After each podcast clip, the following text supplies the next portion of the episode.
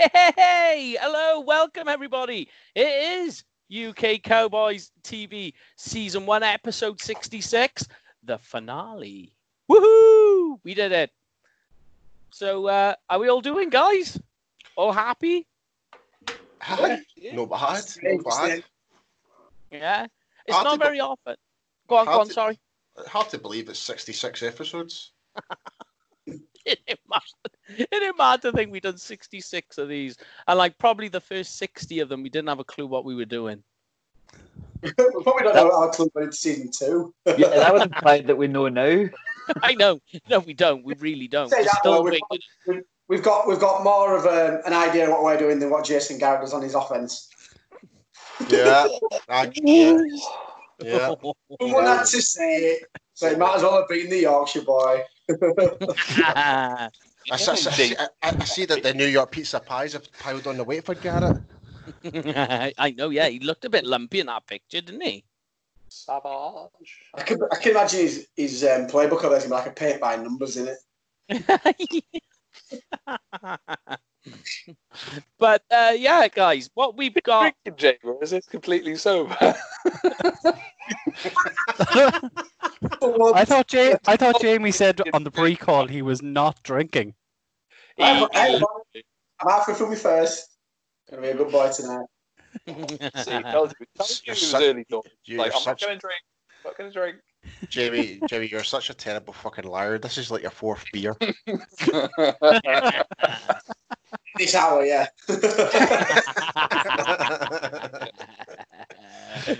No, guys, but I'm off. It's not very often, I don't think at all, ever actually, we've done a show. No, we have. I tell a lie. We have done a show where there's been all 6 of us, the live show. But this is the first time we've done an actual official episode where there is all 6 of us, and it happens to be the very final. The reason all 6 of us here is because it's the final episode. Barring, of course, 3 who just give a shout out. 3 members of the team throughout season 1 who aren't here with us. That is, of course, Lauren, one of the founding members of UK Cowboys. Ivan as well. He's been on a couple of episodes with us, and Joe Francis as well. So big shout out to them. But before we start the show and get into what we're doing today for a bit of fun, I just want to say to you 5 guys, I just want to thank you guys for always making yourselves available in the week, being here, chatting, talking Cowboys, drinking beers, drinking wine, and basically helping people as well get through the lockdown. But thank you very much, guys. It's been a pleasure being with you. Been a pleasure as well. But the way how you delivered that first line there, I thought you were going to give us a bunker there. We talked about 5 guys. It's definitely got my bloody hopes up there. I'm starving. Yeah, I'm feeling hungry now.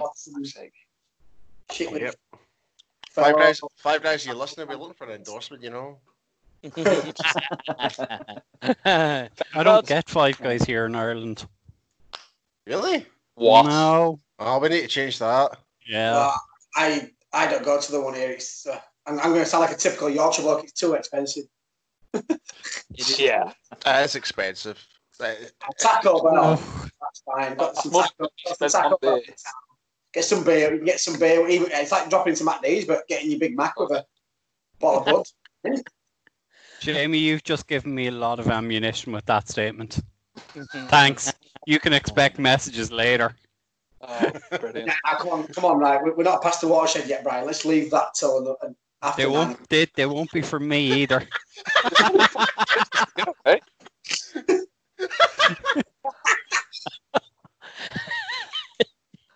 Oh man, this show is going off. I knew this was going to be a bad idea, all 6 of us trying to be together at once. This is just like a preview for when the international series games get back and we all go to the pub together. We might as well. I know. We might as well show our colours. People always ask, they say, what's it like watching a game in London? And it's like, kind of similar to what's going on right now. Just complete a bollocks happening. But tonight, to finish the season off, what we've got in store is basically a trip down memory lane. So what we're doing is I gave you guys a bit of homework. I said, look, we want 2 things. I want your favorite 2019 Dallas Cowboys moment for the season, whatever that was, and your favorite UK Cowboys TV moment. So we got to go back all the way back to the very beginning and look at what the season's been like. So what we'll do is we'll start off with you, Jamie, because I'm going in sort of episode order. What did you choose for your favorite UK Cowboys TV moment? For this one, it was easy for me. It was the first episode that we did to kick all this off. Right, we'll crack on with this. But you can see them eagerly waiting as well to talk to you. As we will have for every show, we've got a team waiting in anticipation with a plethora, and I thesaurused that word, of Cowboys knowledge and opinions. This week being the pilot show. But yeah, just seen from them clips there, yeah, this is what it's. Everything's got to start somewhere, as they say, aren't there? And look where we are now. We're still on the air, so any people are still tuning in. I know, yeah. We haven't been like taken off air yet. Nobody's banned us or barred us, and yeah. And the good thing is what was it important to look at is how terrible we were in episode one, right? For the first few episodes, it was like trying to figure things out. And like you say, you know, you look back at that and you go, ooh, yeah, that's some pretty harsh production. And then you move along to where we are now and what you're seeing here now. And yeah, complete difference. And it's crazy that the amount of support that we've had through all of it, you know, that's the big thing. But I mean, the good thing is all of us were actually in episode one as well. Mm-hmm. Yeah, like you say, I don't think I was. No, you wasn't.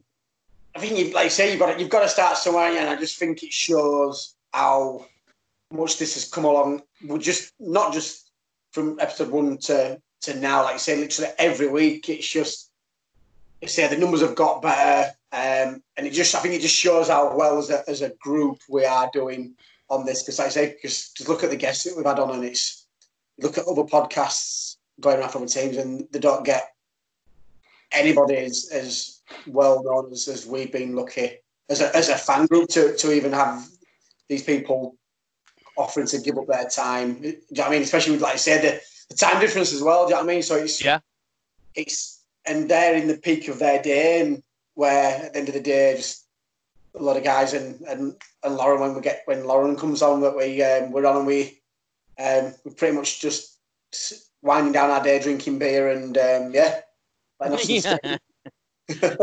But here's a little fact. See if anybody can answer me this. Do any of you know, right? So that's episode one. For a bit of UK Cowboys TV trivia, does anybody know who the official first special guest was? When it brought us. No, it was Paul. It was Paul. Yeah, see, look, someone was thinking outside the box, because I was going to go with Arisa there and go with Brian, but then I was thinking RJ. But yeah, it's nice to feel special, I suppose.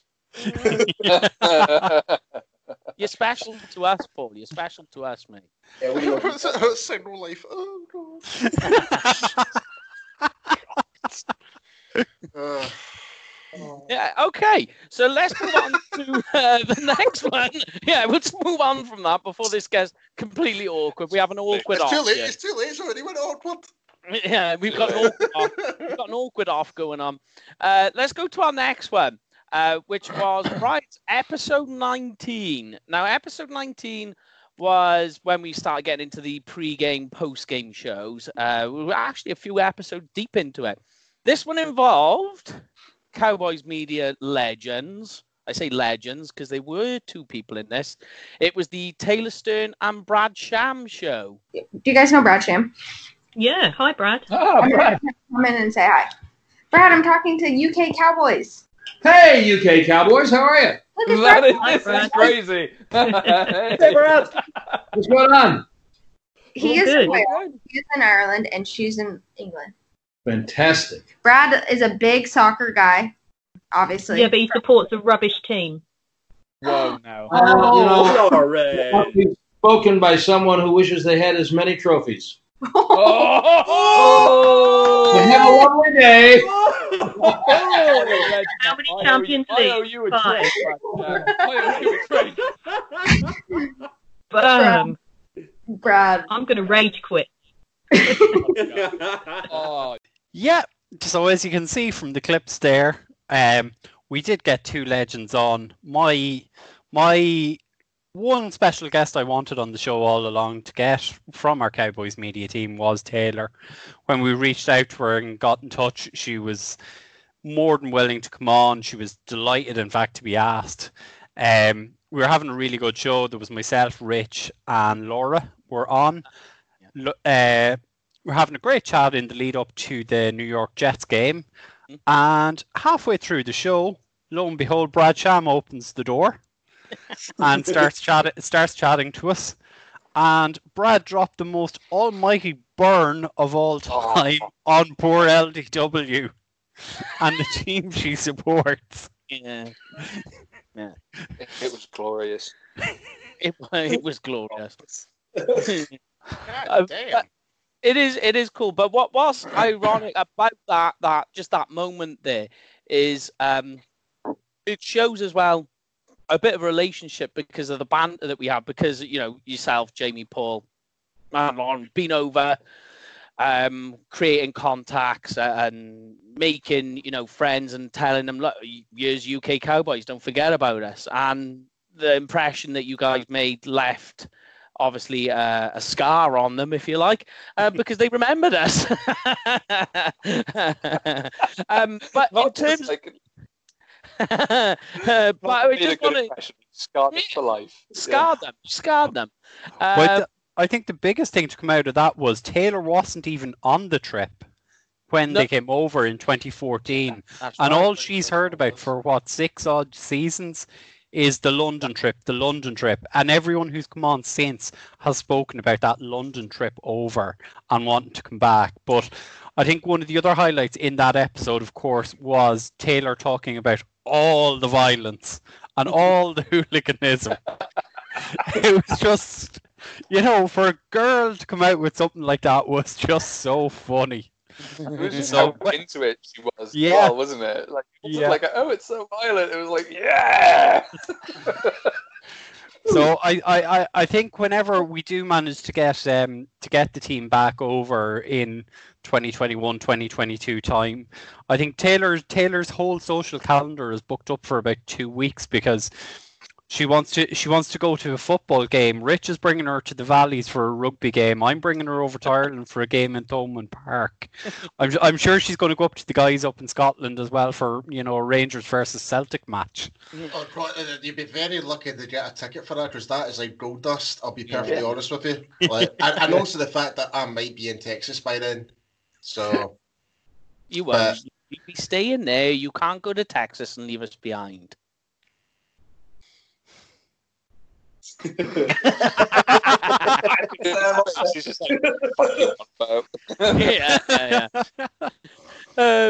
on the talk of media, Cowboys media team as well, just want to give a shout out for these guys who joined us throughout the season from the Cowboys media team. Brian Broades, who came on the show actually twice, David Hellman, Derek Eagleton, and of course Shannon Gross, which we'll come back to in a moment on Shannon. So we just want to give a big shout out to those guys for joining us throughout the season.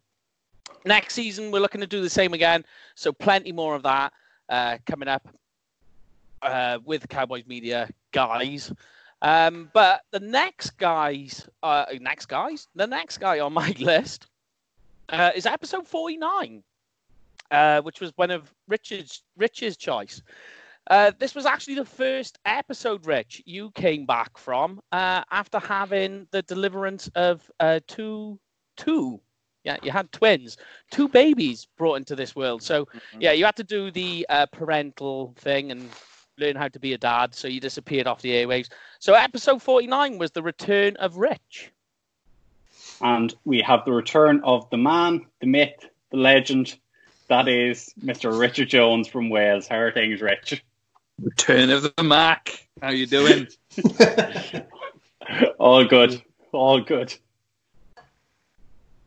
Oh, yeah. Daddy, take care on the house. See if we can drop some C bombs later on in this thing. Yeah, that was interesting. Sort of having, obviously we started and I was on as much as possible because it was we were having so much fun doing it at the beginning, and then it was mid October. It was just an abrupt stop. And then before I knew it, it was Christmas, and it was like, holy crap, how do I get back into this? And then, everyone just made it so easy, in fairness. And recording with twins at home is so much fun. So much fun. Oh, it's one of God's gifts. And I'm pretty sure that was the first time I'd actually spoken to Paul and ranted about that chocolate pudding. I'm pretty sure it was that. Oh, yeah, I remember that. Chocolate pudding. That was the best rant ever. You were so mad about that. No, you'll understand. You'll understand one day. You get that chocolate pudding from Lidl, try feeding it to a kid, and Jesus fucking Christ. I still hate it. Hey, I'm joking.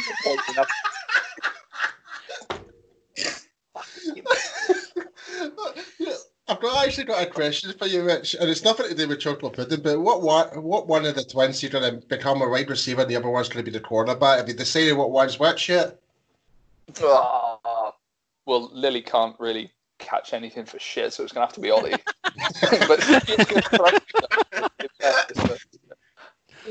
But I'm saying that, they're 9 months old. It's like, she can't catch. Fucking 9 months old. You can just see Rich now in the off season getting the twins sat down in front of the telly. This is how you catch a ball. Yeah, basically. Chocolate pudding all over the walls. I can just see him down the park, putting a bit of heat on a slant. Just killing one of them. I don't do what Tony Romo did to his child, throw the ball at the kid's face. It's just like, better luck next time. That's what I do now. The chocolate pudding. They don't catch on it, but right, that's it. Next thing, there'll be chocolate pudding just come across and they'll just twat one of them kids up back at head with chocolate pudding. Tell you what, that's a good wide receiver drill though. Just cover the ball in chocolate pudding. It's like, now catch it. A slick ball. But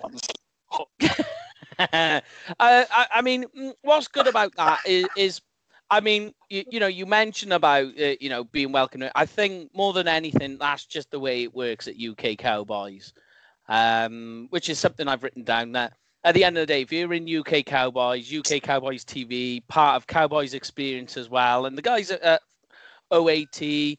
All of them, once you're a part of it, you're part of the friendship, the family, the brotherhood. And that's something I mention and say all the time. As soon as you're involved in us, you're just part of the family. Do you know what I mean? Yeah. Yeah, definitely. We've got everyone's got each other's back, like you say. It's like a massive dysfunctional family, isn't it? It's like, you just... It's probably the best way to describe it. It's like, definitely. It's not, yeah. I can certainly vouch for that when I went down to Leeds. I can certainly vouch that for that. Oh, you enjoyed that weekend that much that you lost your clothes before you got here. Lost my clothes, lost my luggage, lost my bank card. And lost it while I'm down here. And you know the worst part about that was when me and Jimmy were in Primark, I was trying to put some clothes on.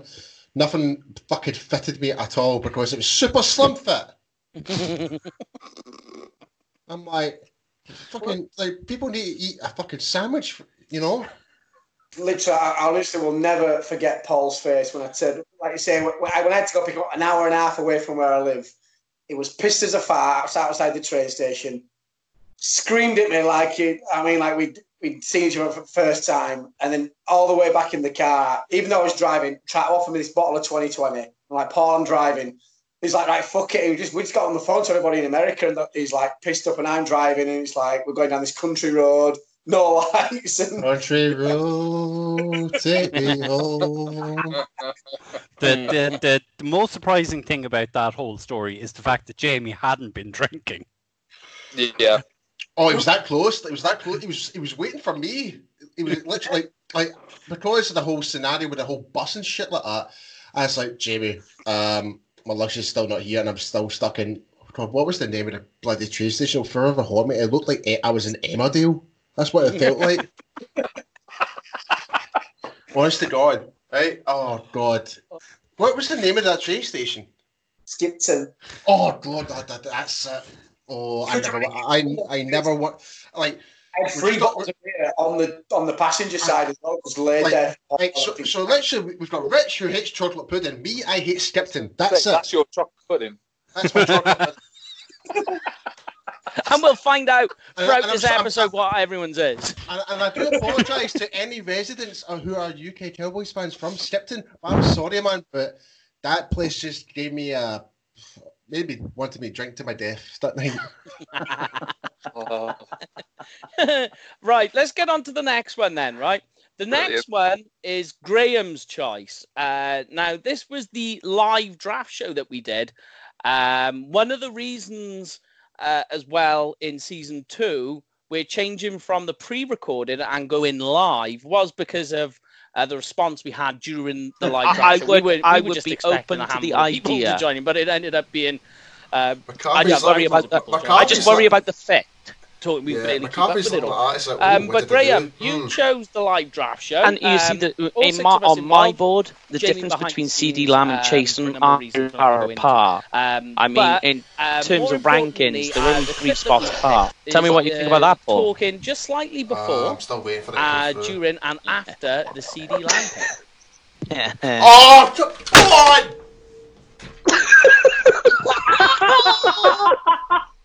on! It was CD Lamb. What? I'm not happy with that. 100% true. Jerry and his big splash. It makes it one of the most dynamic. Think about this: you got Amari Cooper, right? So Amari Cooper is able to play on the inside and the slot. Sorry, on the outside and the slot. You got Gallup on the outside, and then you can use Lamb in a similar way to Cooper. Guys, I'll be back. It makes it an extremely strong position for the Cowboys now. Do you think you'll get 88?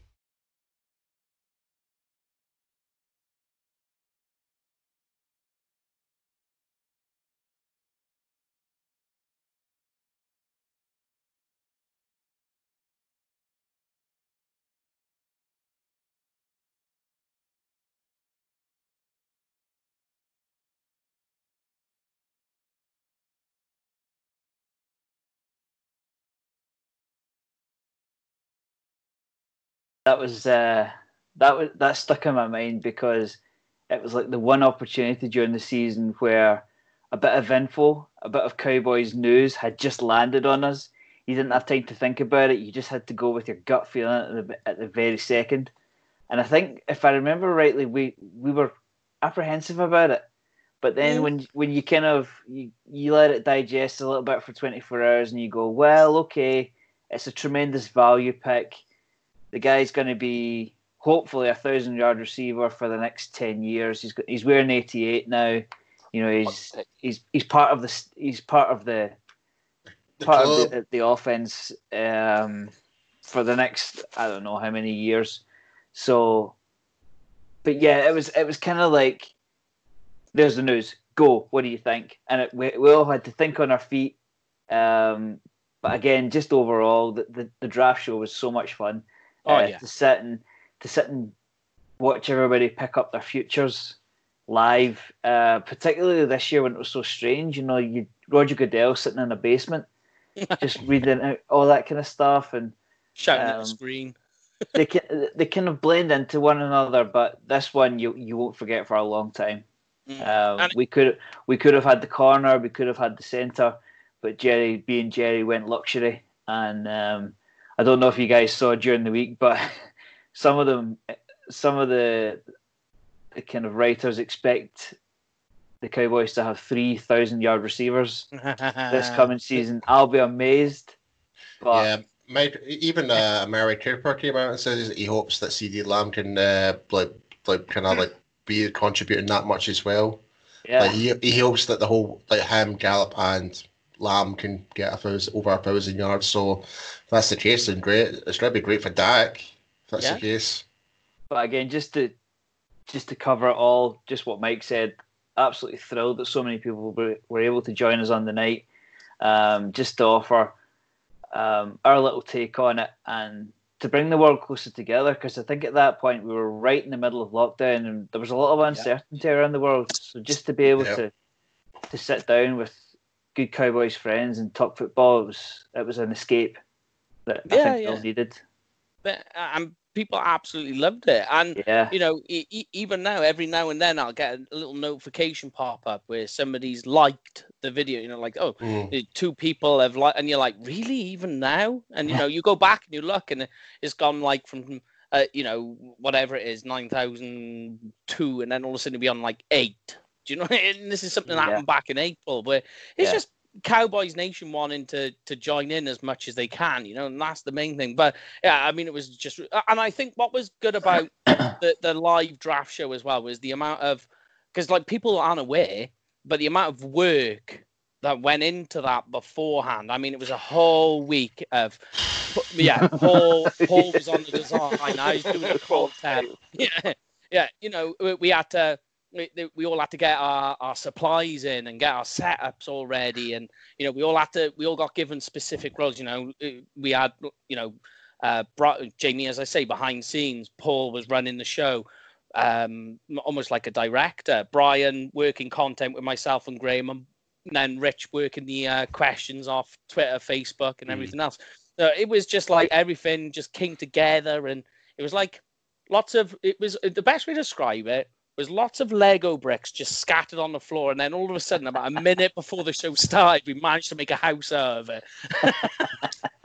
that's a good way of describing it, When you asked for the suggestions, Mike, and I know we kind of wanted to kind of split out, so we had kind of 6 different ones, but I think we had a discussion, didn't we, a few weeks ago? Although for reasons couldn't obviously be on air with you guys. But this was originally my pick, but we obviously Graham had obviously got it in there.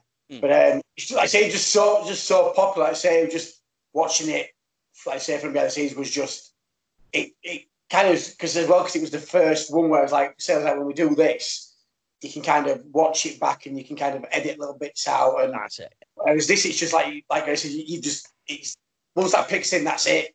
Do you know what I mean? You've got to go. The action is there, and it just kind of from start to finish. It was just flawless from start to finish, and just to see the interaction. Although it was stupid o'clock in the morning, and comments in, and it, do you know what I mean, and like saying it felt like we say watching it from afar.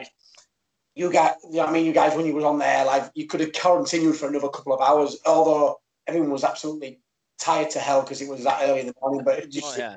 Everyone was just bouncing off each other and keeping each other going, and it just showed how far the show's come. Yeah. What's crazy is day 2, me and Paul ended up on another chat then the next night with Stash Man and Tattoo Mark and all of them. So like, and there was me just staring at the screen, and like even my voice had gone. I was like, I gotta go to bed. And Paul's like, yeah, I'm going to bed too. And you got Stash Man pissed out of his head. Brandon, who's drinking a Budweiser. they're all just like, yeah, man, this is great. And we're like, no, you don't understand. We've had like 2 hours. We've had 2 hours sleep in 3 days. There it is. Can we give a special shout out? Because I think Jamie came out with LDW came out with this quote off camera on the night of the draft. It was the quote of the series. Yeah. Do you want to say it, Jamie, or shall I? I can't. If it was me, I can't even remember. It was. I know what it is. Jerry had a little lamb. I honestly don't even know if it was me. Yeah, it was. Because as soon as you said it, we were all cracking up laughing. If you go back and watch the episode, it's on there. It's about 4 hours in. I know it was mad to say, but it's about 4 hours in. Because that episode, the live show as well, is like 7 hours long.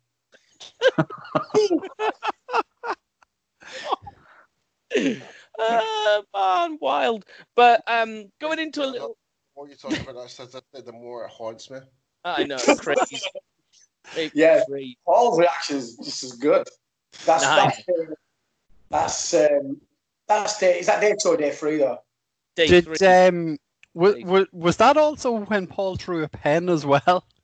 Day two. No, yes. It wasn't a pen. It was my mouse. Oh, that's right. Yeah. Why'd you do that, Paul? Because initially I wanted a defensive player, and obviously it was just my initial reaction. I was like, "What the fuck? What the fuck are we going for a wide receiver?" But like Graham was talking about, after 24 hours of digesting and thinking about the pick, I actually grew to love the pick more than I think about it. So it was just the heat of the moment. That, but aye. Well, yeah. Why did it? Go on, Brian. No, because I was going to say, I think I was maybe about 30 seconds behind all of you guys on the coverage. Yes, you could see the reactions coming in, and then literally, I think Mike might have said, "Oh, I don't believe they've actually done it," and then Paul threw something out going, "Oh yeah, they've taken CD Lamb now." I was open to the idea. What you got to remember with any draft is always be open to the idea of a player you're not expecting be drafted on your team. It's rule one, because it's going to happen. Yeah, that's true. You could always ask the Packers. Yes, there you go. I'm just surprised that Andy, you know, in the second, still, surprised it took him, because he was definitely love hearts. Definitely worth a top 10 talent. I just had a flashback to after Paul sort of got used to it, and then he was putting in the group chat all the links to EDP's reaction, and it was like the same sort of reaction, but for different reasons. It was amazing. They were brilliant. Like, if only I tell you, if people saw how we talk sometimes in our little group chat off air, I think people would not be watching this show. They think we all hate each other. I'll tell you what, I'd barely put them off if you prove some of these outtakes after we finish and we're still recording. I know, yeah. It's definitely a British sense of humour, that's for sure. Yeah. Or like the ones where, you know, we've just called each other up on weekends and got drunk, and then all of a sudden somebody stripped off naked or something. Jamie. It's like watching a true version of Beavis and Butthead. Paul's just hiding his face now. Just mate, like, oh, shit. I can't say anything. I've probably been the most embarrassing on my birthday when I got smashed and I had wigs and stuff on. Mankini, wasn't it? Yeah, there was the Mankini, and he was trying on different outfits and backgrounds. That was. I think and dragging him off to bed was the fun part. That was one of the sexiest things I've ever seen in my life. I'm not gonna lie. God knows how many, changed his face to God knows how many vegetables. And at one point he was asleep. Oh, amazing! All for fun. But while you're there, Paul, we'll get you to bring in on the next one, which was episode 54, which you've chosen because, of course, it's your main man, Cowboys media friend, Mr. Shannon Gross. Yes, absolutely. And also, this baby boy just arrived. So he's now officially a dad, so congratulations to my boy Shannon. And congratulations to his girlfriend Megan. So baby's hell, but they're going to announce it, like the proper details about the weight and that, a certain date and that. But in terms of the episode, it was just so good to have one of my good friends who I met in London back in 2014. We just kept a really good friendship, have him on the show, and he didn't hold back. He did not hold back in that show when it came to like having a laugh. Today we have the 5D show. So we'll get to that in a moment. We've got my Welsh brother with me today, Richard, and my very close Scottish brother, Mr. Paul Stewart. And then, of course, we have MVP, if you like, of Hanging with the Boys and the Draft Show, we have straight live from America, the one and only Mr. Shannon Gross. How are you doing, brother? Man, I'm doing great. Doing even better now that I'm getting to talk to you guys. Yeah, so Shannon didn't hold back. He just had a lot of fun on the show. We just obviously we talked about football, but also we just talked about just general stuff and that. And he couldn't help but just say to have a few words about our own Jamie here. Can he understand the effing word he says? It was the Shannon Gross episode was where Jamie got his nickname, Jamie, aka the subtitle. Yeah.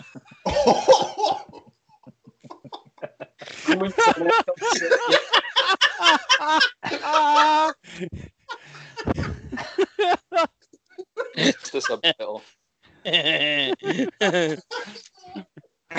But also, while we're on the subject of talking, the subtitle. Yeah, I'm talking subtitles because we've been there as well. I'm not gonna lie, that sounds like an MMA boxer's nickname. I know, yeah. So only a fiver on back of a football shirt. Is that all right? Hold on, let me turn on my subtitles. No, don't do that again. Don't do that again. Congratulations, Paul. Congratulations to Shannon and Megan. Yes, amazing news. It's great, brilliant news. So yeah, that's aye. BBG's finally arrived. But also talking of other media people from away from the Cowboys that've been on the show, we just need to give a shout out to them and thank them for spending time coming on the show. Obviously, we had Achai come on, Kelsey and Meg as well from Blogging The Boys, Jeff Reinbold, an NFL UK favourite. Yeah, that was a fun episode. That was a good laugh. He was brilliant, and he didn't hold back either. Yeah, we'll get Jeff on again. He's right now like sharing our content still. Just like, oh, you don't have to do that. A big one as well that I quite enjoyed because obviously the college scout in me, Dane Brugler, really enjoyed having Dane. That was on. A good one. Mm. Yeah, I really enjoyed that. Good. And of course, twice, one person managing to get her all on her own was Jane Slater as well from NFL Network. Brian getting a one-on-one interview with her in one of the episodes as well. That was a highlight of 2019. So, yeah, I mean, we'll get them all back on again. They're all waiting. But I just want to say a big thanks to all those guys, and I will be atting them to thank them for that. And also, we can't forget there is a Cowboys player that joined us during the season as well. It was, of course, ex-safety and defensive captain Ken Hamlin. That's right. The man with all the cigars in the world. I know. Do you know what? If you do, you guys follow his Instagram? It's some collection, by the way. I have to admit. And he must be going to Cuba. Because there's no way they sell those cigars in America. They're massive. I'm not kidding. They're probably bigger than this bloody cup. Some of them are. Jesus. Honestly, follow Ken Hamlin on it. He honestly is brilliant. He's just such a laugh on it. He's so funny. Got to enjoy it. But then, of course, my UK Cowboys moment is a shout out to all the Cowboys creators. From various areas that we've had on during the 2000 or season one, I should say, of UK Cowboys TV. So here it is. It is, of course, the one and only Mr. Barry Gibson. You all right there, brother? Yay! Woo! And a friend of the show, we've got Mr. Big Game James. How are you doing, sir? I'm doing great. I'm just blessed. I'm honored. We have a special guest with us. We've got Brandon. Brandon with us from Cowboys Y'all. And, of course, the return of one of our favourites in the special guest bracket. We've got Big Game James. How are you doing, my friend? Man, I'm feeling good. Anytime y'all call me and hit me up and jump in that inbox, I'll be doing cartwheels. College Football Collective UK, where we try and advertise and raise a profile of NCAA football in the UK. But he also has his own operation, Pro Football Ready, website and a show. So go over to the show. I do recommend it. Plenty of college football prospects in this year's draft getting interviewed. Going quite strongly that show now. Joel, I was the whole Pro Football Ready operation going for you. The USA DC scouting. We have Mr. West Coast with us, Tyson Jameson. How you doing, brother? I'm good, man. How y'all doing this evening? One half of the Cowboys Own Podcast, and for anybody who isn't already subscribed or aware of the podcast, make sure you go over, listen to it, get some great guests over there, including ourselves. We were probably the greatest guests. I think we're probably the best ones, I would say. You guys set the tone for the first season, so yeah. Yeah, so I just needed to give a big shout out to all those people. Big Game James, who was on the show, probably we could have put him on our credit team. He's been on UK Cowboys so often. West Coast as well. Brandon and Marcus, that's Cowboys Y'all, Bluff City Cowboys from Cowboys Zone. Joel as well from Pro Football Ready, who lives only down the road from me and Rich. And Barry Gibson from Official America's Team. But here's one special guest we need to mention. He has, in fact, this special guest, if you can guess who he is, has been a special guest on this show more than any other. Brothers. Nope. Come on. He's been on virtually nearly half the shows. Oh, for fuck me. No. You're part of the furniture. He's been the special guest on this show for nearly half of the shows. It's got to be your dog, surely. No, not my dog. No. The lucky ball. He is not special. The lucky ball. No. Shall I tell you? Oh, what are we going to shout? Shall I tell you? It is, of course, Mr. Cowboys Experience, Barry Griffiths. Shouting out. Yeah. Oh. So big shout out to you, Baz, and we will be speaking. You played that a little bit slyly there, because we obviously didn't think outside the box there. Off you go again. Yeah. How many bottles of beer on the wall? Stop drinking. Oh, but I just want to give a shout out to all the creators, mainly because, although it's great that we get the media guys on, you know, those guys get paid for what they do, where the creators, just like us, they take in the time, especially the guys in America with the time zones and time difference. It's an absolute nightmare trying to get it sorted, and they just give us their time freely, doing what they do, doing what they love. But let's get into, guys, the 2019 Cowboys moments. So I'm going to take the reign first. My favourite Cowboys moment from 2019 involved a little bit of pussy. And just quickly connecting underneath and then turning the corner with that speed is Evan Ingram. And there is a black hat now on the field. Halloween this past week, and a black cat is running across MetLife Stadium. Oh. Is this going to be bad for the Cowboys? If you're superstitious, a few weeks ago we were here for a Monday Night Football game. We had another Halloween theme. Now comes this. Maybe we need to bring the ghost back to get rid of the cat. I mean, maybe we should. I don't know. I mean, so we've gone from seeing ghosts to black cats now on Monday Night Football in MetLife. Oh boy. Oh, this ought to be fun here. And if this Cowboys season doesn't go the way it was expected to, blame that guy. I mean, look at his change of direction. He's got great lateral movement. Oh, my goodness. And we got the New Jersey State Troopers out there. Witt's wondering what in the world's going on. Prescott's trying to stay warm. Now, how do you get a cat? Oh. Who's got cat corralling skills in them? Oh, there he goes. Ladies and gentlemen, Felix has... Yes, so trying to catch you guys out on that one. It is, of course, the black cat. Ironically, is what happened. So if you remember, it's the Giants game, right?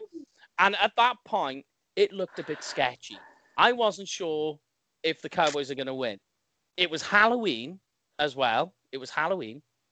And the black cat does its thing. And before you know it, Cowboys are back on top. And it was a big Halloween black cat miracle. So, yes, the black cat gets the tip of the hat from me and became my favorite Cowboys moment. Any of you guys, though, right? I'm not going to ask you about cats or anything like that before we go down that road.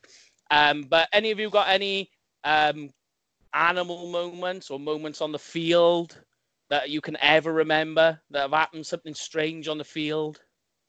Well, anything? My animal moment of the year is not on the field, but it was definitely last week's episode when your dog frightened the crap out of you. That was pretty funny. Although there is another animal moment. Was the episode with Kelsey and Meg. We had cats, we had dogs, we had birds. Yeah. Mm-hmm. I've got a... Well, I say, it's not an American football, we've just won from years ago, but I don't know if we can... If people get it on. Well, we all played soccer, didn't we, growing up, or some kind of sport. And I used to play Sunday League football, and we used to play at the other side of Leeds.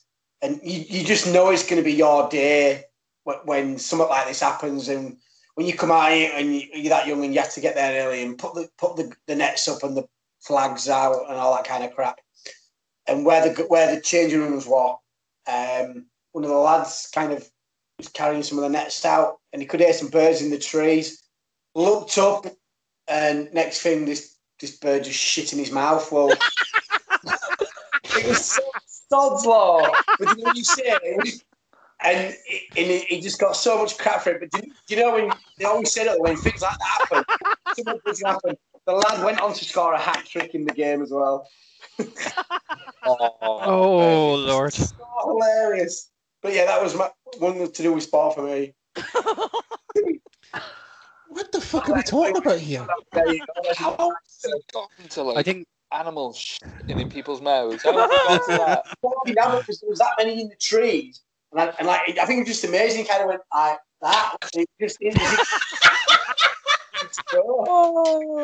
his mouth. He went on, as I said, he went on.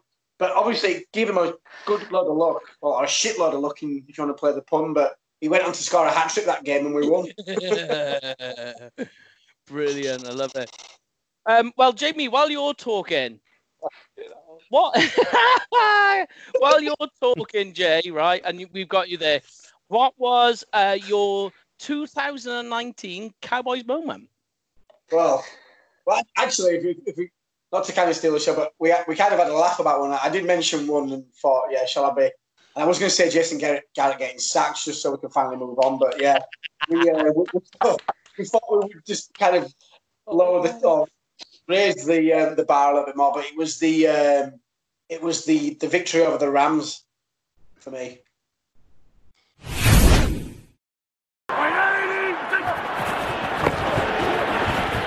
Prescott fires, pass is caught. What a catch for the touchdown, Jason Witt. Expect some type of there we go.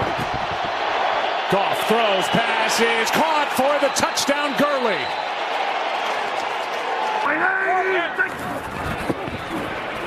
Prescott in trouble. And wide open. And now the foot race. The former Ram. Austin for the touchdown. I think so. Here's Elliott. He's got it for the touchdown. First down, Dallas.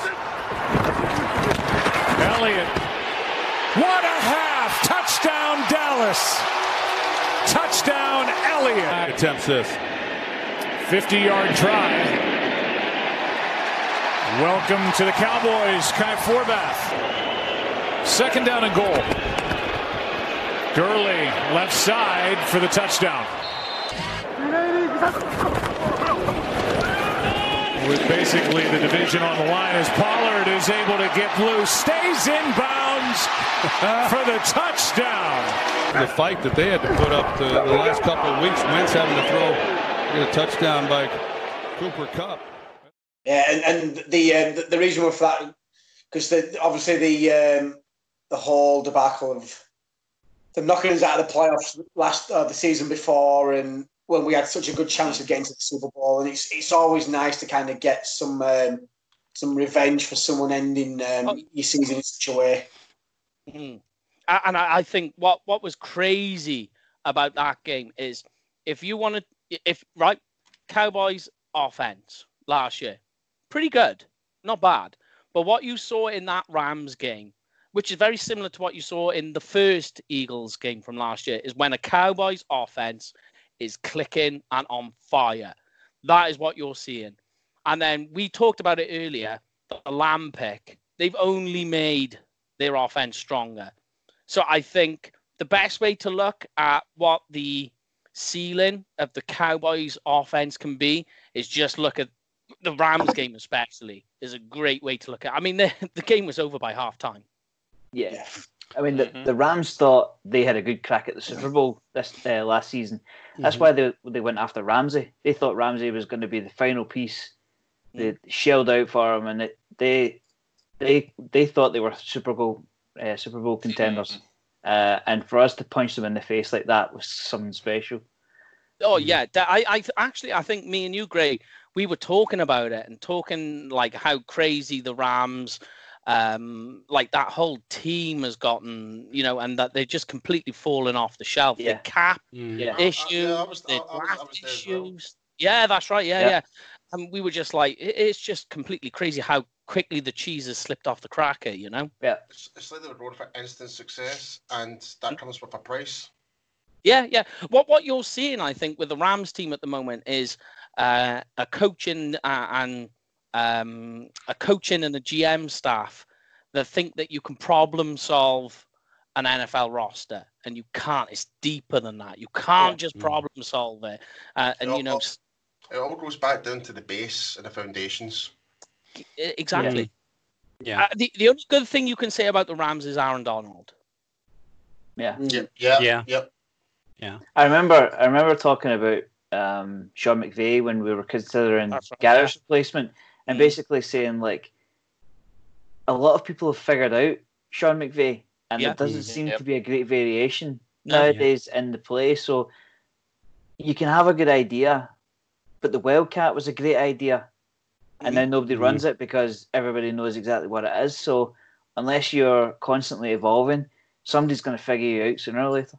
Yeah, definitely. I think as well, if you've got to play... dumb down your offense the first year because your quarterback doesn't know which way the sun rises, but there you go. It's great receivers run. Well, I mean, we get to see how far along he's developed mind in this year's Hard Knocks, because it goes back to LA this year. Yeah, it looks a good one, does this one, doesn't it? It's both the teams looks really good, doesn't it? Both LA, yeah. So it's quite nice. We advertised it actually on UK Cowboys last week. It should be a good laugh. Go on. Go for it, Brian. If I jump in there, and this is something that we haven't looked at, and you mentioned it to the game with the Eagles as well. That also showed how good a Dallas Cowboys defense can be. The defense showed up so much in both of those games. They created havoc. They created turnovers. Jalen Smith was flying about the place. Sean Lee in the Eagles game, flying about the place. They absolutely showed no respect for much vaunted offenses and said, you're in our house, you're not going to do that to us. And that's what I hope to see next year from this Cowboys defense, is that kind of in-your-face attitude. Yeah, smash my football. Yeah, smash my exactly defense. Yeah. Because I think you're quite right in saying that. I think, in fact, the Eagles game was when Jalen Smith got the fumble recovery and went for a dash down the down the line. If I can remember rightly, I could be wrong. I'm pretty certain it was the Eagles game. He took a fumble recovery, and went for a bit of jog up the field. Went for a jaunt. Yeah, but let's just to go back to Hard Knocks for a minute. The NFL are actually going to save money on it this year because they're just going to use whatever the Patriots record. Oh, Graham. And we thank you. With the mic drop there. Yeah. So season 2's cancelled. Are the Patriots recording us right now? We'll find out when the lawsuit comes through now. Belichick's a Skype date. Skype, yeah. But let's get into the next. Well, let's have a look. Who should we go for next? Let's go for Paul, because this is a nice one. Your highlight, mate, and then we'll run the clip. What was your highlight of the 2019 Dallas Cowboys? The death of the Washington Redskins, who are now the Deadskins. Why take the chance? They're able to make the stop on third, force this field goal attempt. And Kai Forback. Prescott out to his left, throws, caught, touchdown, Elliott. Unrestricted free agent to be. Here's Elliott on 2nd and 4, first down and more. Stays upright, touchdown, Elliott. The half at the Giants, 2nd down and 6. Cam throws, pass, caught, touchdown. Steven Sim, past 10 years. 2nd down and goal. Prescott. Gallup.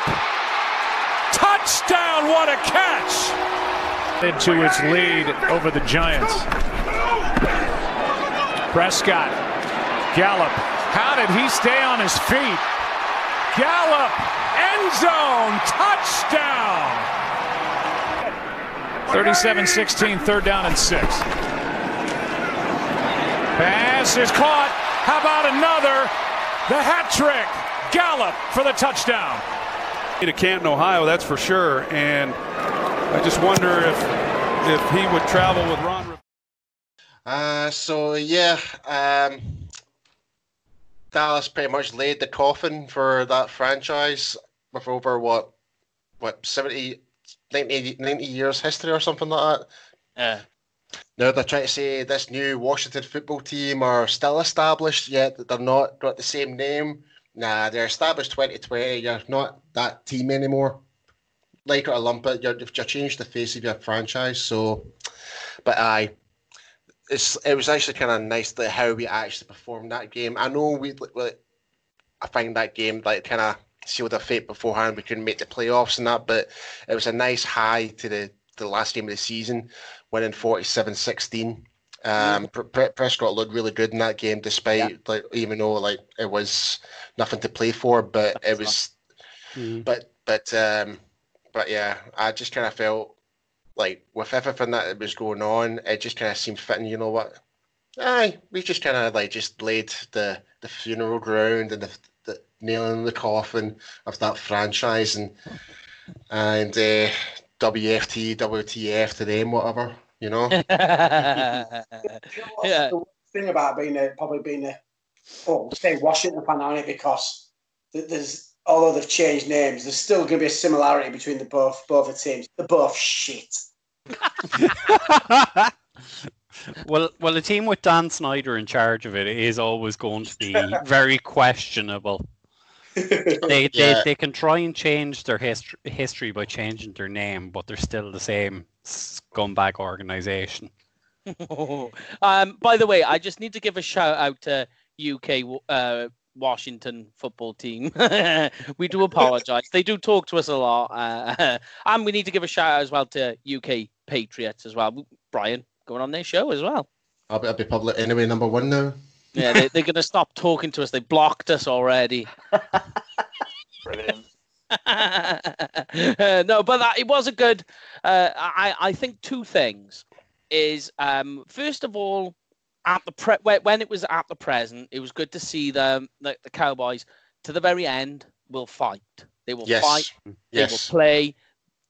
Like you say, Paul, even if it's for nothing, they're on that field. They're earning a paycheck. They're earning a paycheck. They're playing the game, and they're playing with passion. And that's what you get to see, especially in a game that has no meaning.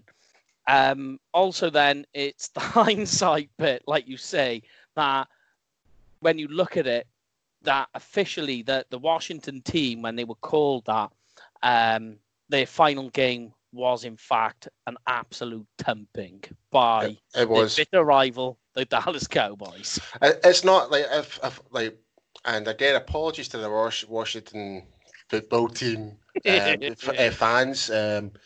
It's not really a nice memory that you want to be renamed as the Redskins as your last game. But I was trying to say something I completely forgot now. I'll come back to me in a second. Okay. Well, while you're doing that, we can always retort back to that. I'm going to move on, right, to Graham's game. And as soon as he said this, right, I said, I need your best Cowboys. But he told it to me, and I went, oh. And obviously, we've been doing highlight clips for it all. And I tell you, I was fucking fuming doing this highlight clip. So, Graham, what was your 2019 highlight? And then I'll run the clip. No, I'm going to have to clarify this, because in the chat, I said to Mike, right, I want this one. No, you can't. He's got it. No, I want this one. Yeah, he got that. Yeah, I want this. I want that time when they did that. Nah, that's gone too. So I basically went for an opportunity where we had somebody on the ropes, pretty much. Now, fair enough, they'd lost Drew Brees, right? We get that. They'd lost Drew Brees. But it was actually the loss to the Saints. Thomas with no score. Four-man rush, look out. Bridgewater escapes. Bridgewater looks downfield, fires, juggled, and intercepted. Deflected and a pick in front of the Cowboy bench. 3rd down and 2. Prescott checking, taking off. He can run and slides to a stop at the 39-yard line. You got a flag. Unnecessary roughness, number 24. Here in Nebraska, and he puts the first points of the night on the win over the Texans. And then Lutz bangs that one. 54 again. Down to 2. Here comes the blitz. Look out. He's going to get spun down. 2nd and 12. Loss of 2. Prescott fires off play action. Down the seam. And that is Blake Jarwin, the number 2 tight end. 11th play of the drive. Olawale in at fullback. Leading the way and putting his head down and getting across the goal line for a touchdown is Elliott. It is the first touchdown of the game. And the Dallas Cowboys have said they didn't get a flag. Pretty clear evidence there wasn't. Shears at 25 seconds on the clock. Prescott looking to air it out. Deep downfield into traffic. You've got 4 white shirts and 1 blue shirt. Okay, now to go into the Superdome. Now, you guys will all know Superdome's a hard place to go. To go into the Superdome and give them the fright that we did, it was probably the hardest loss to take, because not only was it so tight and such a hard place to go against a good team. Now, let's not forget, Teddy Bridgewater's not a starter, and he's a starter for a reason. So to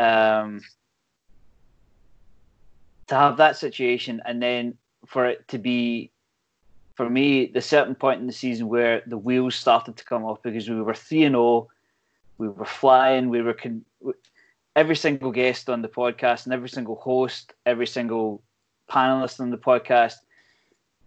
we were wondering when we would swap the division, because we were 3-0, and you couldn't blame us, because we were playing lights out football. We were so good in the first 3 weeks of the season, and after that Saints loss, it started to wobble, because we went 3-1, 3-2. 3-3, and then it just unraveled from there. So that was the closest point where I could find the kind of glimmer in the darkness. Really, it's terrible to say darkness at week 4, but it was really, it was such a to and fro season for us. But yeah, just to reiterate, to go into the Superdome and almost punched them in the face the way we did, that was the hardest loss of the season for me. Yeah, oh, definitely. And what's crazy is the first three games, we'd scored 97 points, right? Yeah. Here's the crazy bit. The Cowboys had scored nearly 100 points in three games, and we'd only given up 44. Hmm. That is wild. And here's a little stat for you. I thought, because as soon as you mentioned it, Graham, I thought, let's have a little look at this. Teams that go 3-0 at the start of the season, it's about 50-50 for 3-0 teams to make the playoffs. Teams that go 4-0 is a significant jump. Nearly 70% of teams that go 4-0 make the playoffs. Mm-hmm. Yeah. So that is the difference behind it all. And that is why it was that game that stung and hurt quite a bit. I hated making that clip. You know, though, like Graham said, though, I mean, that's just such a tough place to go, regardless if, obviously, there was no breeze, but you said, because that football team is just absolutely phenomenal all over the field. And you could probably argue that was probably our best performance against the Saints since, if I'm wrong, the year, was it when D Ware got the injury and then he came, the neck injury, and he came back, didn't he? And he had pretty much a lights out game. And I think they was that the year that they gone something like, was that the year when they went 7, 8, or 9-0, and it was the first time they'd lost that year. And we showed what we could do. That's probably the best performance we've had since then against them as well. Like I say, back in their gaff, it's just not the place to go, is it?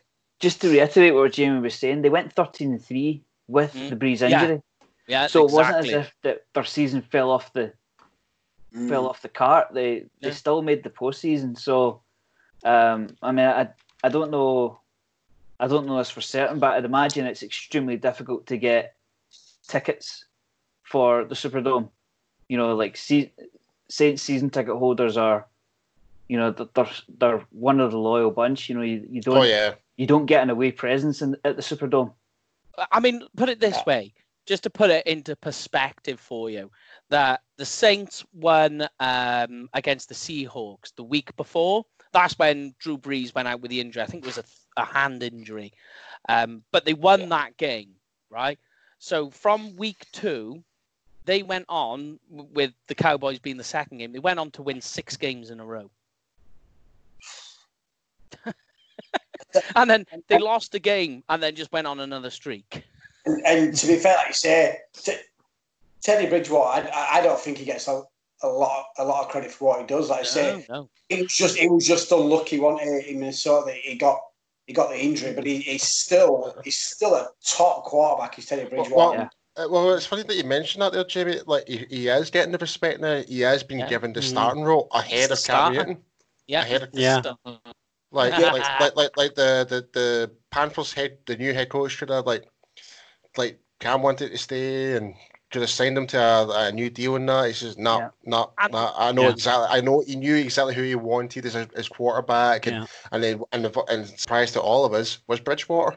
And what's crazy is that game. I don't know if you remember, but before that game against the Cowboys was Teddy Bridgewater's first game back. And he was crying, and that was after he had that, you know, close to losing his leg injury.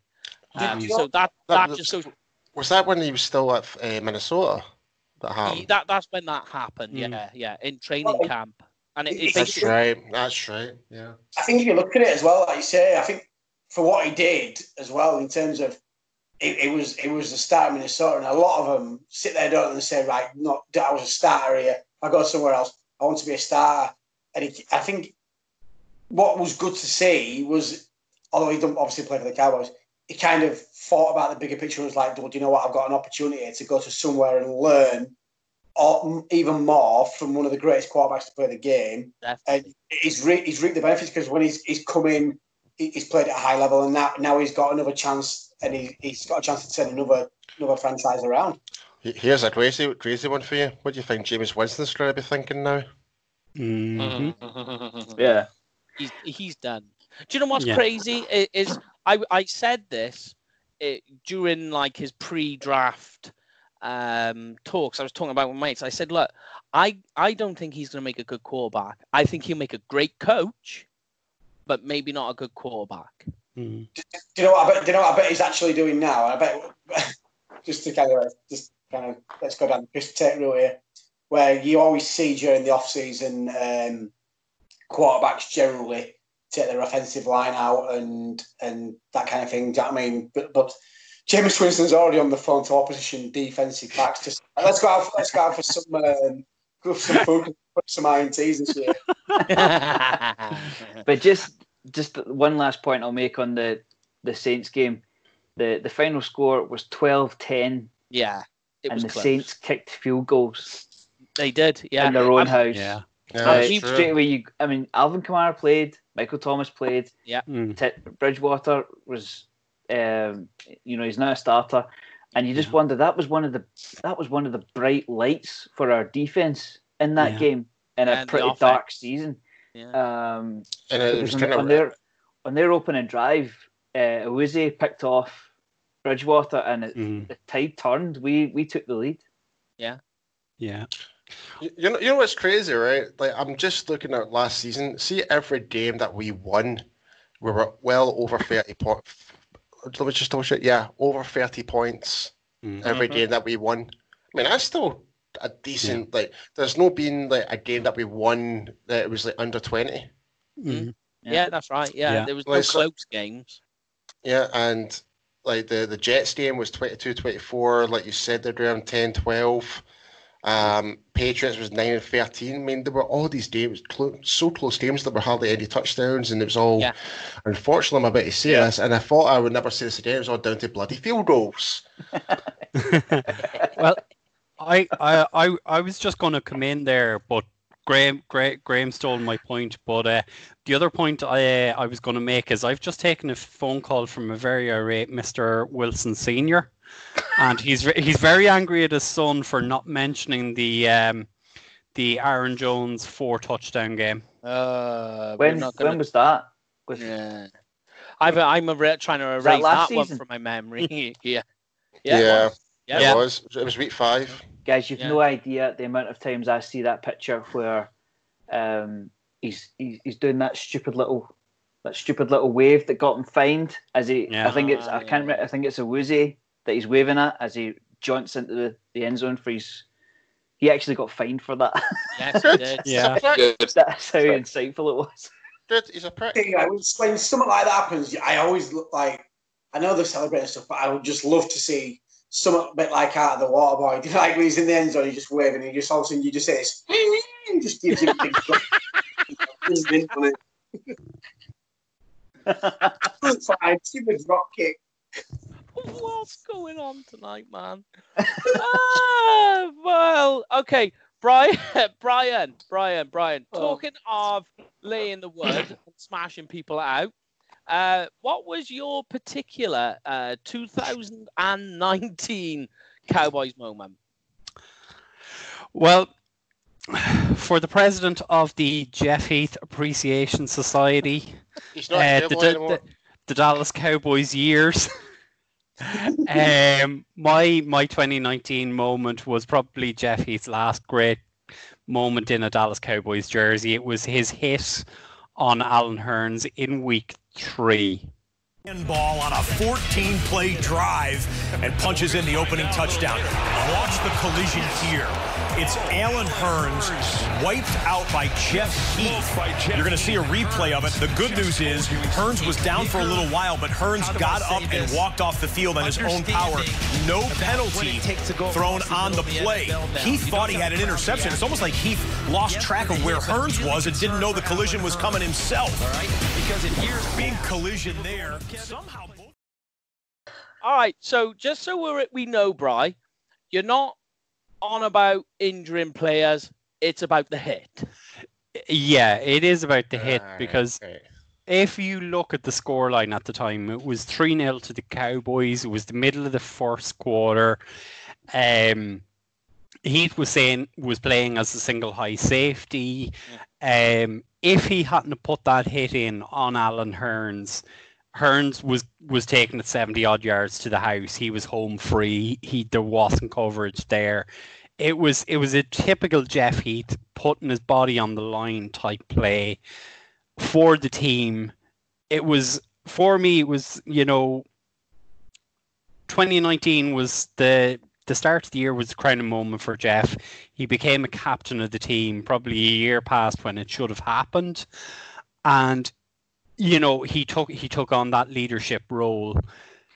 In that game, he laid out Alan Hearns and probably injured himself and concussed himself, because after that game, you could see Jeff Heath wasn't playing to the standards he could play to. We're not saying Jeff Heath was the greatest safety of all time, even though he is. But he didn't play to the same standard the rest of the year. There just looked to be something off with him. And because we had a lack of safeties, we could not play him in games, and he just didn't look the same player. Yeah, I think a bit of it was age. I think one of Jeff Heath's biggest positives, if you like, was his acceleration and his top end speed. And then as he gets older, I think that was just taken away from him. So he lost that edge. What made him special, if you like? Yeah. And what's funny is that, I see what you're saying, and it was a big collision. I don't think he intended to injury. It was more about they were both going for the ball and they both collided. It was both. If you look at it in slow motion, it was both players had eyes on the ball. They weren't looking. There was nothing in peripheral vision. It was straight on the ball, and they came together at the same time.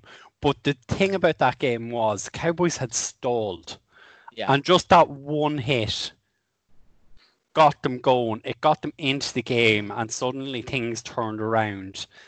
It was a case of, could they go 2-1 or 3-0? And they got that changed the impact or the trajectory of that whole game. Yeah, and they went 3-0.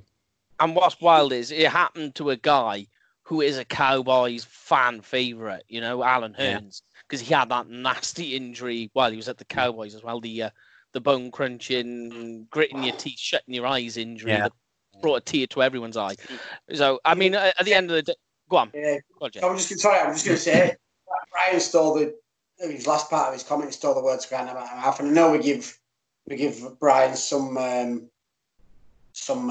undue stick off air for his love of Jeff Heath. But when you're in a tight knit game like that, you look for a spark from somewhere. It can be anything. It can be a punt that gets somebody backed up to the 1 yard line, or like you say, it can be a pass that comes off somebody's hand. And they say, and that hit just completely changed the game. And and it's, they say, so fair play to him for that. I say, and he always give 110%. It's just relax, just wind Brian up, don't we? I know, that's it. Yeah. I've heard that Brian's ordered a Raiders jersey with 82 on the front and 38 on the back. I was in Vegas at the way to try and get a Raiders season ticket. I can neither confirm nor deny those allegations. Be honest though, mate. Be honest, you're among friends now. How hard did you cry into your Jeff Heath jersey when you realised he wasn't going to be a Cowboy anymore? I said it on the show a couple of weeks ago. I've cried into the jersey, the game worn jersey, every night since Jeff's departure. Do you know though, Rich? I heard he's taken that Jeff Heath jersey to some kind of fabrication place, and he's asked him to spray black and silver. Oh, Jamie! I tell you something. We spoke about him earlier. I know somebody who would like that would be Jeff Reinbold. He's a huge Raiders supporter. The Raiders. Fucking hell. It's Emperor Palpatine now. The Raiders. The Raiders. And let's not forget, they're now officially renamed. Even though they've relocated to Las Vegas, they are now officially renamed the Dallas Raiders, with the amount of ex-Cowboys staff they have. Daniel Ross went and O'Keefe. There was one more, wasn't there? Yeah. I think Graham needs to be, even though he's obviously an admin, he needs to be banned from posting the group, because that picture of Jason Witten they posted in the group just killed me. It's disgusting. Yeah, it doesn't look right, does it? It just does not look right. No. But I tell you what did look right is Rich's choice for 2019 Cowboys moment. Yeah, so we're going to end our moments on a high. What was your moment, Mr. Richard? Mr. Richard. It was that first, the end of that third game, and all the emotions that came with that. That was quite good.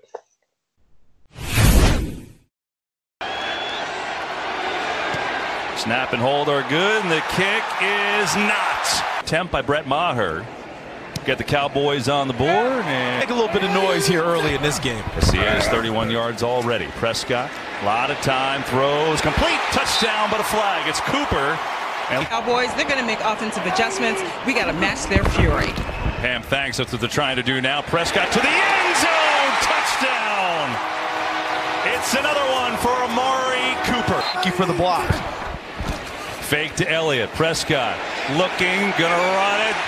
Prescott for touchdown. He spoke of being heartbroken over the fact that he couldn't get down on the floor, roll around.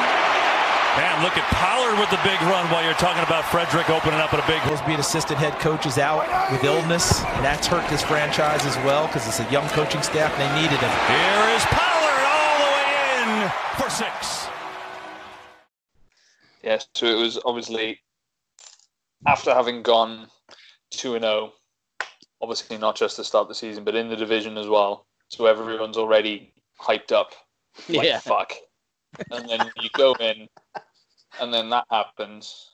And then you're like, holy shit. Like you said, when you go sort of 3-0, you're at about a 50-50, and everyone's aware going in, and it's all hyped up as well that if you go 4-0, you're pretty much, you're more likely than not you're going to make the playoffs. Yeah. But obviously it all went fucking downhill, clowning from there. But after that, those first 3 games, it was just, fuck me, this team can really do it. Like, Jesus Christ, let's get behind them. They can seriously do it.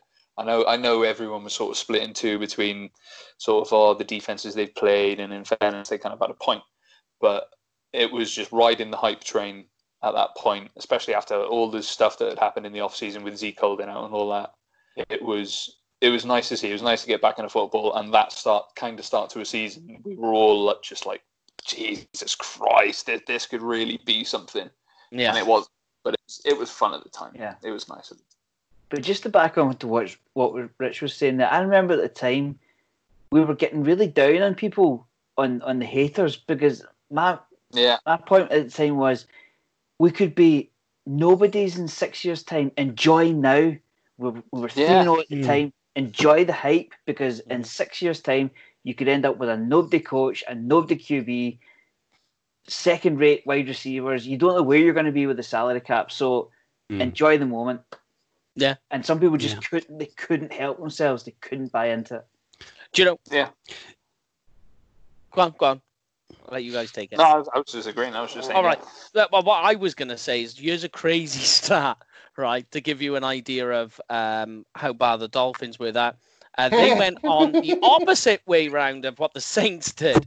That in the way they played Cowboys during all of this, they went on a 7-game losing streak. They didn't win their first game till week 9. Mm-hmm.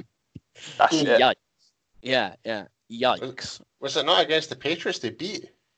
Una Momento Popolo. It was something retarded like that, wasn't it?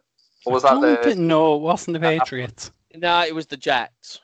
You can't really class that as a win then, really, because, do you know what I mean? Us six would beat the Jets. We didn't beat the Jets, Jamie. Yeah, we didn't beat the Jets. Us six, I mean, like, us, like, we... Dolphins and Jets, shit versus shit. No, but what's crazy is we struggled against the Jets, and then the Dolphins, their first win of the season, they tumped them. Yeah. Was that just shows you that anything can happen in football. Just shows you any given Sunday, mate. Any given Sunday. Yeah, but that division has been that after 20 years, that division finally becomes a bit more competitive, doesn't it? Thank God. Yeah, I know. It's been the worst. It's been the worst division because it's just so lopsided. I know it's now everywhere's hard. I tell you what though, with Brady now going to Tampa Bay now, you've got Breeze, you've got Matt Ryan and that. You've got really good quarterbacks in that division, all competing. So Teddy B. That's right. I wouldn't put I wouldn't put Brady in there though. I know, but I know it's still we don't know how it's going to transpire, but it's still going to make the division the most interesting one. Very interesting to watch, yeah. Very hype. Even think the Dolphins signed Taco Charlton, and he didn't turn their season around. I don't know. Yeah. Strange. The grace Taco Charlton. It's the. I think the Miami's still got the Ray Finkel jinx, haven't they? Yeah, the only thing is though that I'm annoyed about is they have Byron Jones. They had a lot of cap space to get him. To be fair, I know. Like, there was no way we were going to compete with that. Like Byron did want to stay, but I can understand. Like it's a short career playing professional football, and you need to try and get as much money as you can. Yeah. I totally respect it. And it's a business end of the day. Exactly. And the players are in the business. Yeah, players are in the business of their own business as well as the teams making their own business too. Yeah. Rich, you'll need to rename this, Mike. You'll need to rename the episode to Graham Pisses Off the AFC East. And here's another funny one: is UK Jets and UK Bills. They're really good friends with us too. Pissing off everyone we're friendly with. There's pretty much only the Giants we haven't taken a shot at. All the UK fan teams that like share and interact with us, all of a sudden we've just shunned them all off in one episode. God, they'll be getting the bloody pitchforks out for us. Rich, yeah. I'm gonna indulge you and say that the Black Cat was the best player for the New York Giants the night we played them. I thought you were talking about the more chocolate pudding now. We're back to that. Let's face it, we took enough heat during the season. Now we're just dishing some out. Yeah. Right, but guys, go on, Paul. I just said it takes two to tango. To be fair, we can give this shit out now because technically we're undefeated still. True.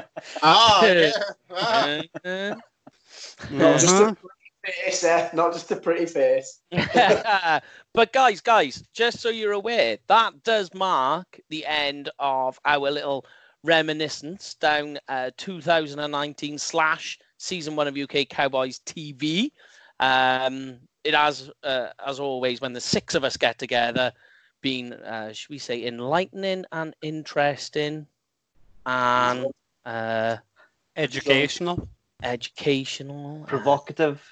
Drunk. Me losing my shit over Neville Gallimore.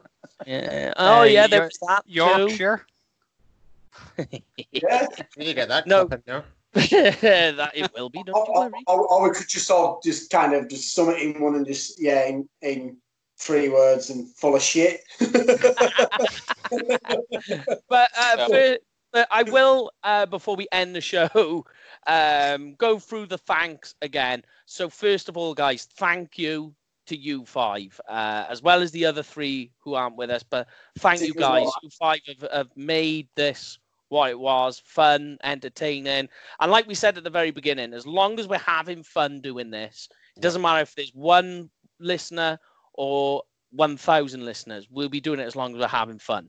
And I can honestly say I've had fun with all 5 of you guys. It's been brilliant. Quality biscuits. Yeah. It's been a good laugh, and it's to many more episodes with us all. Yeah, losing our shit, losing our air. Yeah. I just want to thank Mike for keeping us on track, because you know there's been certain situations we've just gone off the rails completely. Yeah.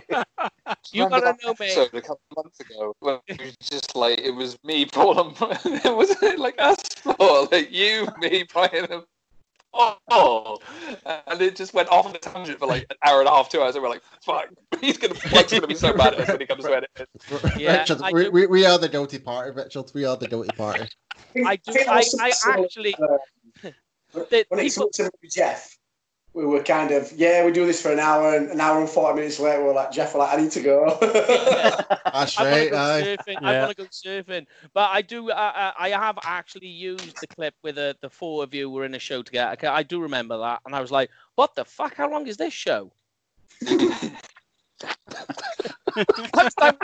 was downloading it, and it was on like 10% for about 20 minutes. It was just like, in the chat, Brian was like, yeah, guys, we need to wrap it up.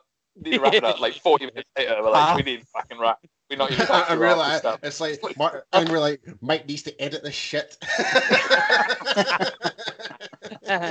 Mate, but what you got to know is I don't do that much editing, because we try and keep it as what is original as possible, you know. But I also, as we've already said, like to thank all the celebrities, if you like, and media staff that have come on and joined the show. All the other creators, and then most importantly, we want to thank everybody who's joined us, who's liked the show, shared the show, sent in comments, questions. When we run the show, when we do the watch parties, and everyone gets involved, we cannot thank you enough. And even we decided, if you remember back in February, that we were going to keep doing the show because we were going to cut it round about after the draft. But we kept it going because of the situation that was going on. And the comments we got from people telling us how much it meant to them that we were still going, and they enjoyed listening to us, not just in the UK, but in America as well. It was like a huge boost. That was brilliant. So we can't thank everybody enough. The support for it has been absolutely phenomenal for season one. They always say season one, though, is always the best. You know, like Walking Dead and... you know, Prison Break, season one's always the best, don't you think? Yeah, but then you got like when you go into the film side of things, especially when you get to like trilogies, the second one's always the best. Terminator 2, Aliens, Empire Strikes Back, Godfather 2, Terminator 2, Aliens, oh, Aliens. I know. Homeward Bound 2, Return to San Francisco. Why would you... Oh. Mike, get the fuck. Tell you what, that's what I forgot to say. I was looking on a completely random tangent, nothing new there. I was looking on a merch page today, right? Completely... Nobody's losing his shit. I was looking on, and this is how we get to an hour and 40 minutes in a show. I was looking at this page and book, right, and it was like travel mugs, and I don't know why it was. There was nothing related to Scotland at all, but all it was just this travel mug, and it just said "get to fuck" on it, and I just broke down in the middle of the office, just laughing. I was just like, "Fuck, I need to get that for Paul." Believe it or not, I've actually got a "get to fuck" T-shirt. Just start wearing it. 2 seconds. Wait, hold on. Before we finish up, let me go and get it. If I can find it. All right. If I can't find it in 10 seconds, then we'll finish up. But just while you're there, I just need to give a shout out to some of the people who have supported our work as well.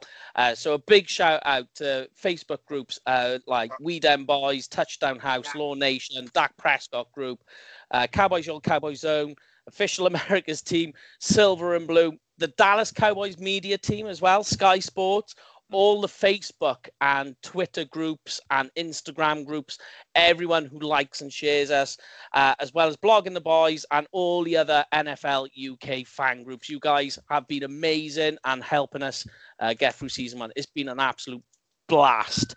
And then before we finish off and see if Paul managed to find his thing, just a shout out to No, you can find a shout out to our sponsor, Mr. Barry Griffiths, aka Cowboys Experience. We are getting closer to the season, which means, of course, if you are going to a game this season, make sure you book it through Cowboys Experience. They have game day tickets, stadium tours, and pre-game tailgate experiences for you to go to. Make sure you book your tickets. When you do, use the booking code UK Cowboys for your extra free gift. And then also send us your photos and your videos. We'd love to see you, what your experience is like with them. Yeah. And that, do you know who we are definitely not going to thank, though, on this show? Audio. Oh, here we go. Audio. We're definitely not thank the Philadelphia Eagles, because they are a bunch of fucking clowns and they can go suck a dick. And there goes the season. And just so you know, there goes UK Eagles off our list. Yeah, but we don't give a fuck about them anyway. So, yeah. I tell you what, you know, we'd be so good with show on a massive high. We all wanted to say it, but Rich did us. You know, we'd be so good for the extra editing. It's put to be beep sound on top of Richard. No,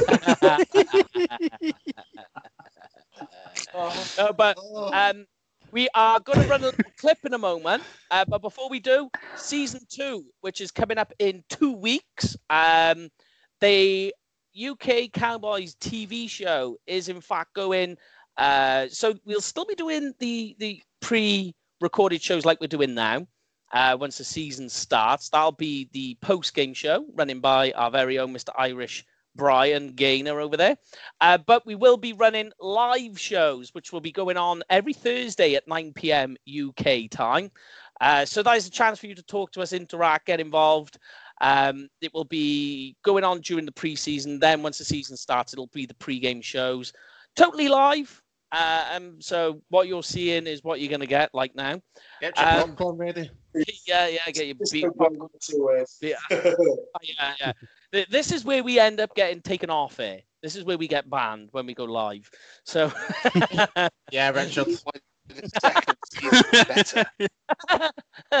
But from myself, from Mr. Paul Stewart, Jamie Smith, Brian Gaynor, Graham Wilson, Richard Jones, and of course, not forgetting the 3 other guys, Ivan, Joe, and LDW. This is UK Cowboys TV, episode 66, season 1, the end. So if we just all give everyone a wave goodbye. Goodbye, everyone. Don't be a clown. Let's run that clip.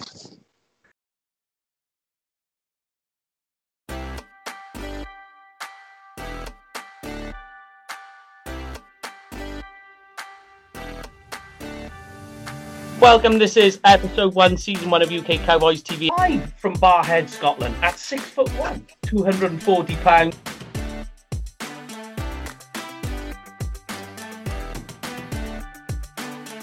Teams to do the job, but I definitely think the similarities are just spooky. We are now joined by former NFL scout and the MVP of DallasCowboys.com, Mr. Brian Broades. Hello, sir. I'm very excited to join you guys. Thank you for including me. That's no problem. I'm okay to come out then.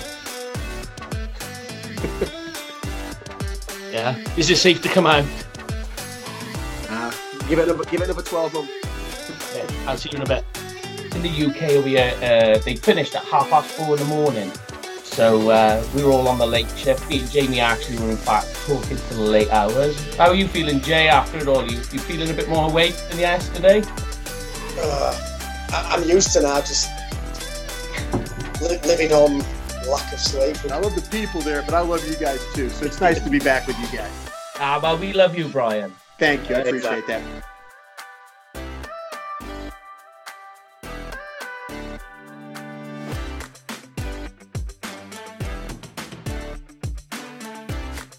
If you don't watch UK Cowboys fans, you make about as much sense as titties on a bull, man. That's it. 2014 when we came over. And, man, it's still legendary how well you guys treated us while we were there. We've got some really great memories that time. So, oh my God, I love the If you guys don't rate, review, and give all 5 stars to this episode, then there's something wrong with you. So, yeah, 5 stars all around.